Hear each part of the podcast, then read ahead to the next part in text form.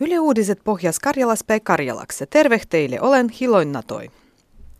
Tylgien metästysrikoksen tutkindu on asetettu Kontivolahtel. Riistukeskuksen annetul poikkeusluval Kontivolahten kyykäs kuatti talvikuun lopus hukku, kuduan rengenkuvis löydyi tartunuttu puulien palastu. Lövöksen perustehel luoitti rikosilmoitus tylgies metästysrikokses. Oikeusjutun tutkintanjohtaja komissaari Kimmo Wetterstrand sanoo, kun liian vaikeaksi osutannuhes tutkintu on asetettu. Hänen mukaan puulien palaset olla voidu olla hukan rungas kuin erähän jedälin, mugai kai vuvin ajan. Tällä perustehel Wetterstrandin mukaan hukkua oli voidu ampua venjalgi.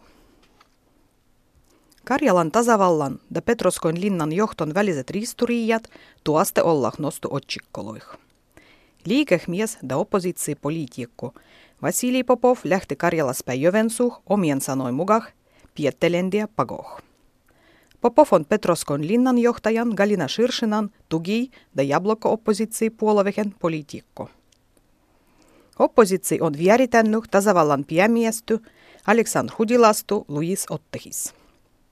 Yle Pohjas-Karjalan pakisuteltun Petroskoin yliopiston Pohjasmuolon historian docentan Ilja Solomishin mukaan tässä konfliktas yhteispuolespäin on kysymys paikallisen elitan välien sellittämisessä, toisessa puolespäin pakinon opposition ja yhtehinen Venäjä puolueen välisessä konfliktas.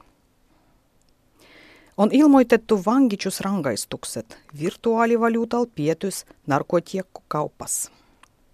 Mulloi kevial kolme hengiä vaihtoi 1500 euroa virtuaalivaluutaksi ja osti sil amfetaminua.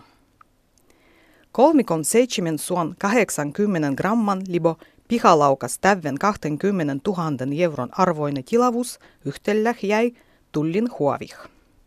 Pohjas-Karjalan paikallinen suudo on suudinut vangitsukseh kai viedät pahas narkotiakku rikoksessa.